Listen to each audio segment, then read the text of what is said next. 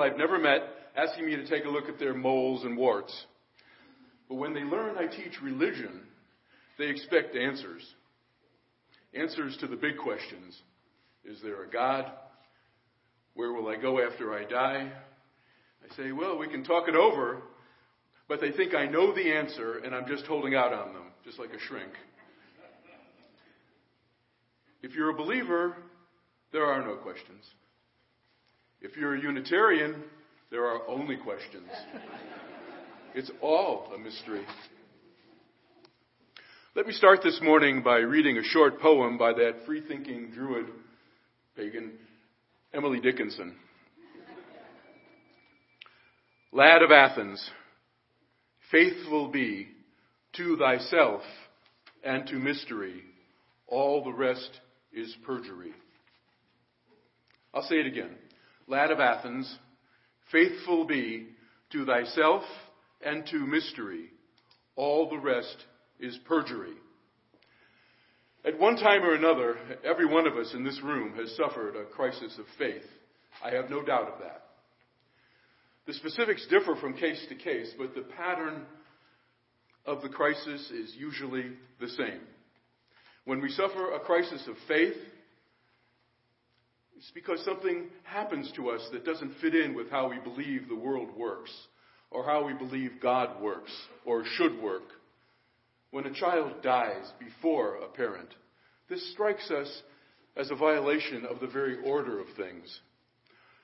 But when a guy's worked hard all of his life and gets a grim cancer diagnosis three months into his retirement, it offends our sense of justice, our sense of fairness, it undermines our faith that the universe is trustworthy or that God is loving. At times like these, we not only suffer a cognitive dissonance, but a spiritual dissonance as well. One of my teachers, the feminist theologian Rebecca Parker, led the Starr King School for the Ministry for 25 years. Dr. Parker calls this experience of spiritual dissonance a spiritual impasse. She calls it an impasse because until we wrestle with the dissonance between our experience and our faith, we'll never be able to move forward in our spiritual lives, never be able to grow in our faith. So the question is, how do we move forward through such an impasse, such a crisis? What do we do when our religious upbringing collides with our lived experience? Well, we have one of two options. First up, if our faith and our experience don't match up, don't work together, we can just reject our faith. We can toss it away. In essence, we could say, well, if God could let this happen to me, then God does not exist. Or, the second option, we can deny our own experience of reality. No, it didn't. No, it didn't. Didn't happen. We can refuse to lend any experience in life, any truth, any spiritual truth, any validity, like a gay person who submits to the so called conversion therapy in order to remain faithful to the teachings of his church.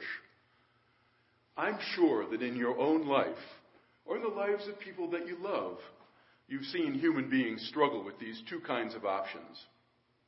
Rebecca Parker likes to remind us that there is a third option a richer and more promising way to get us through our spiritual impasse. That option, she says, is to become a theologian. Funny for a theologian to say that, but she doesn't mean that we should get uh, uh, we should be one of those uh, uh get your PhD and publish a book kind of theologian.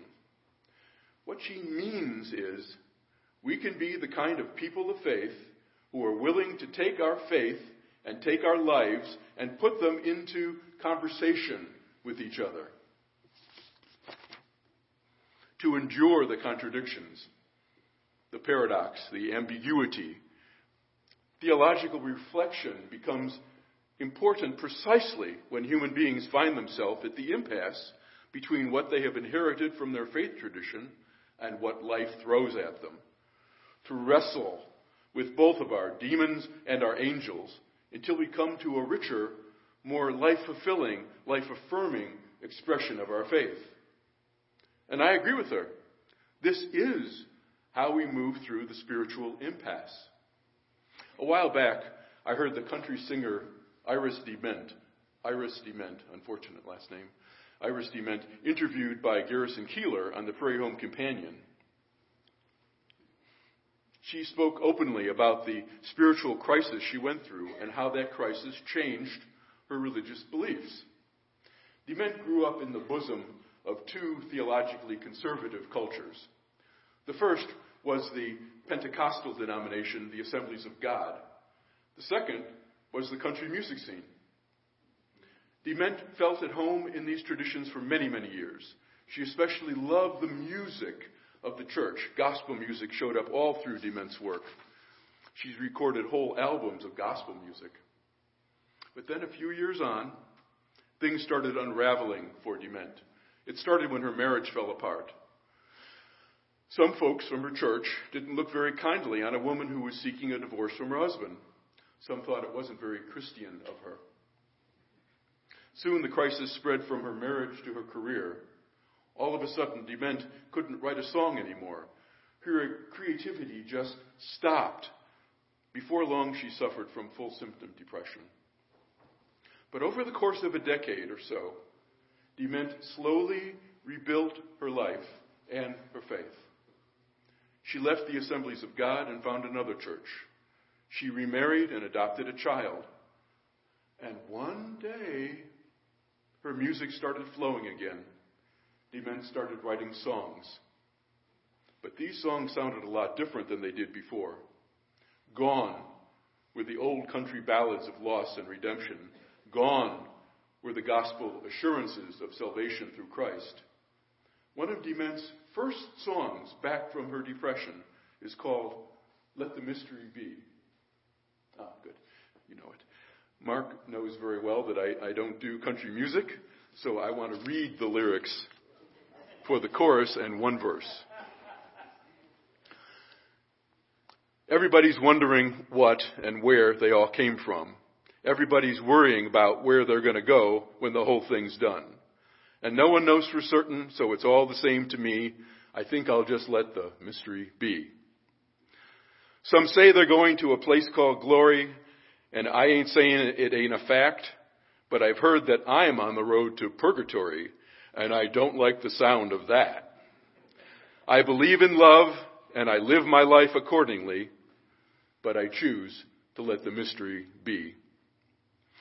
Years after her own spiritual impasse, DeMent emerged on the other side with a theology that is more modest, maybe, more humble than her previous faith, but it's probably more honest, too, more honest to her own experience.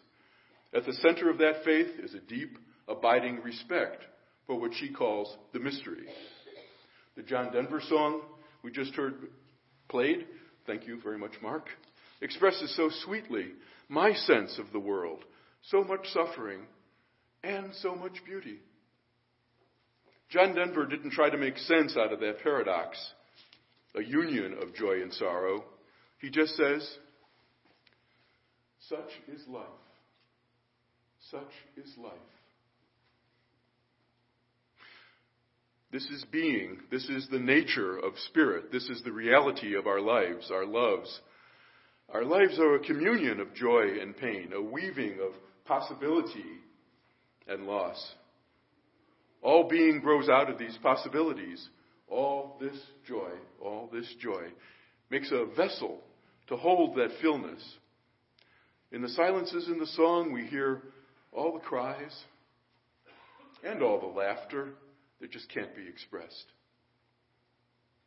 Lad of Athens, faithful be to thyself and to mystery. All the rest is perjury. My question for us this morning is how? How do we remain faithful to mystery? It would seem by its very puzzling nature, mystery would be hard to know how to be faithful to. How do we enter into a relationship with a reality more unknown to us than known?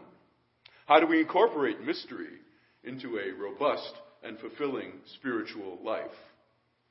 I'll share a story with you from the Zen tradition. The Buddhists have a lot to say about mystery. In Buddhism, they refer to mystery as not knowing. Not knowing. An important category for Buddhism. This is an old story, a, a koan, really. I first heard it from Mark Bloodgood, who's led our slow Zen circle for 15 years. Reverend Shogun's story teaches the origins of not knowing, the origins of mystery, and I think it points a way forward for us. The story goes long ago, there was a Zen master who was about to set off on a pilgrimage. His companion, who was also a great teacher, wanted to know what the pilgrimage was all about. So he asks, Friend, where are you going on your pilgrimage? The master replies, Around. The friend wasn't satisfied with this response, so he probed a little further. He says, What is the purpose of your pilgrimage? I don't know, said the master. To which his companion nodded and said, Ah, not knowing, that is the most intimate.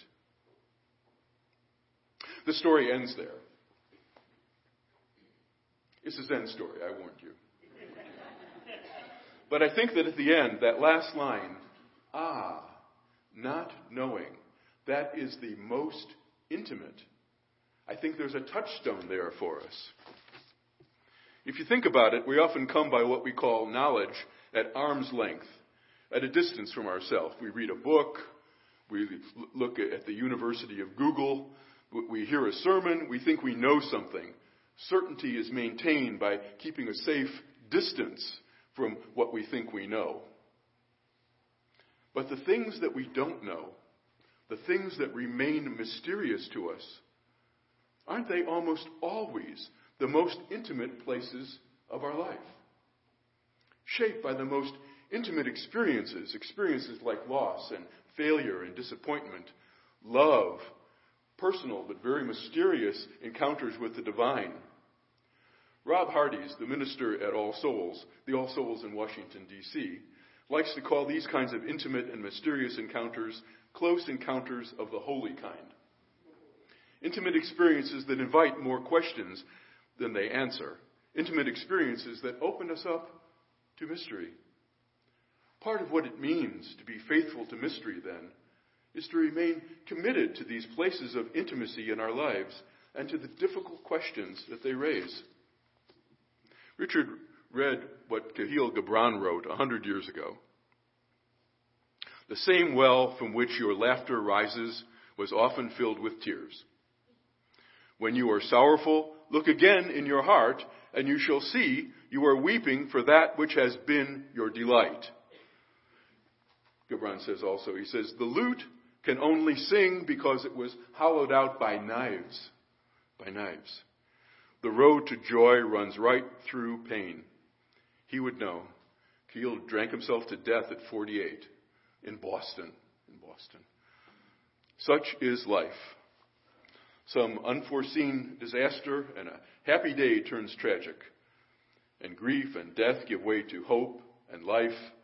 You've seen it all. I know you have. I know you have. Wisdom doesn't come from resolving the mystery. Wisdom comes from returning to the mystery over and over again, like Jacob wrestling with the angels and the demons, with us wrestling with our angels and our demons, and never, never cut and running that's part of what it means to remain faithful to mystery. Sometimes people come up to my office after services. They say, Alan, sometimes I wish my faith was a little less mysterious. Sometimes I wish I knew more things for sure. I wish I knew what was going to happen to me after I died for sure. I wish I knew the fate of my soul and why things happen the way they do for sure. But the universe doesn't deal in certainties and safety.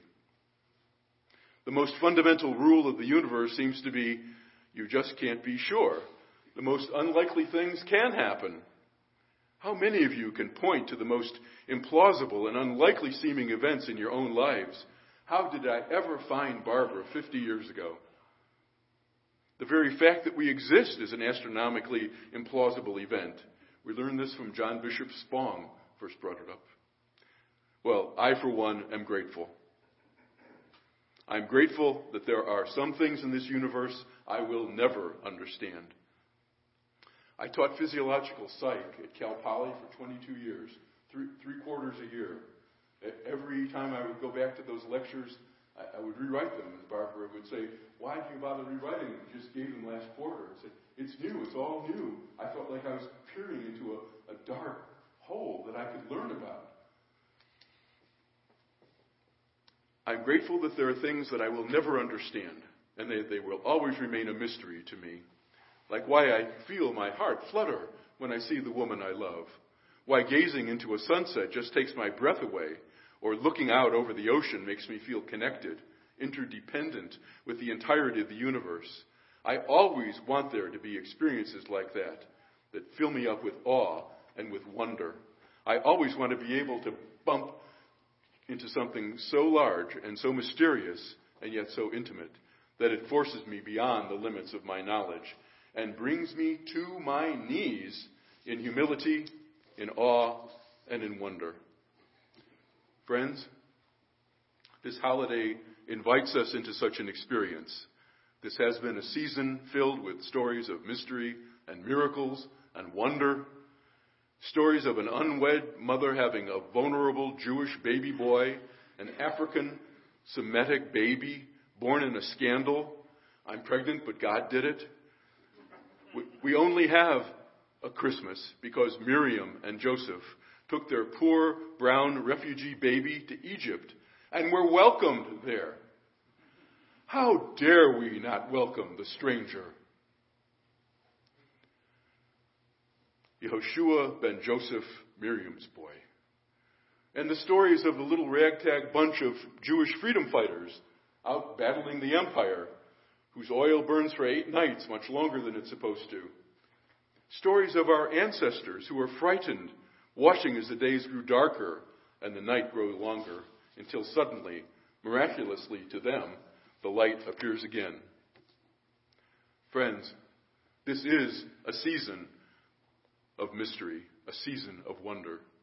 My prayer for you this season is that you might have such an experience of wonder and mystery, that the holidays might bring your own kind of a close encounter of the holy kind, and that that encounter might help us teach what it means to be faithful, faithful to the mystery. Awesome. Awesome.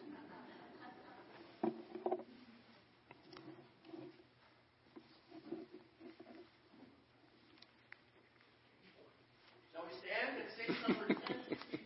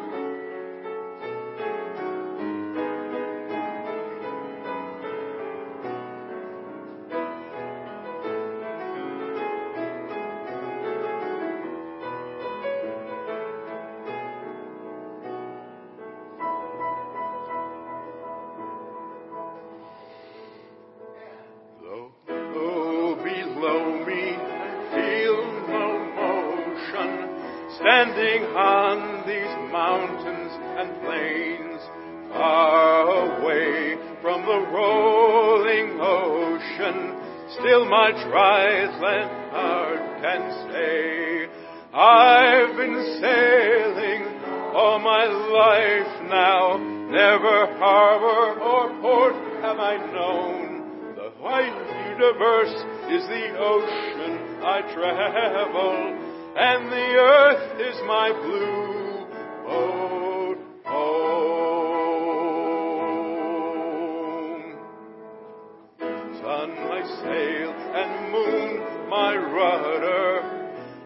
I ply the starry sea, leaning over the edge in wonder, casting questions into the deep.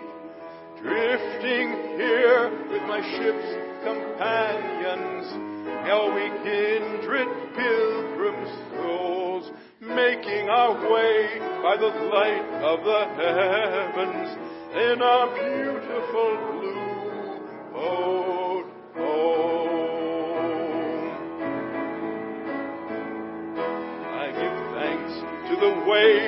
upholding me, and the great winds urging me on.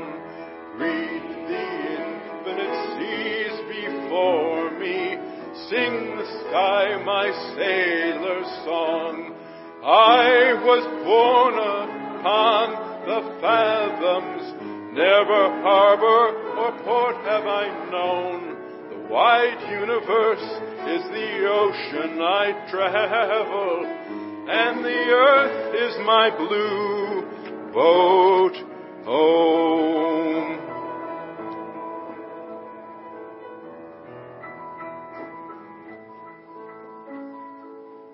Please remain standing and join.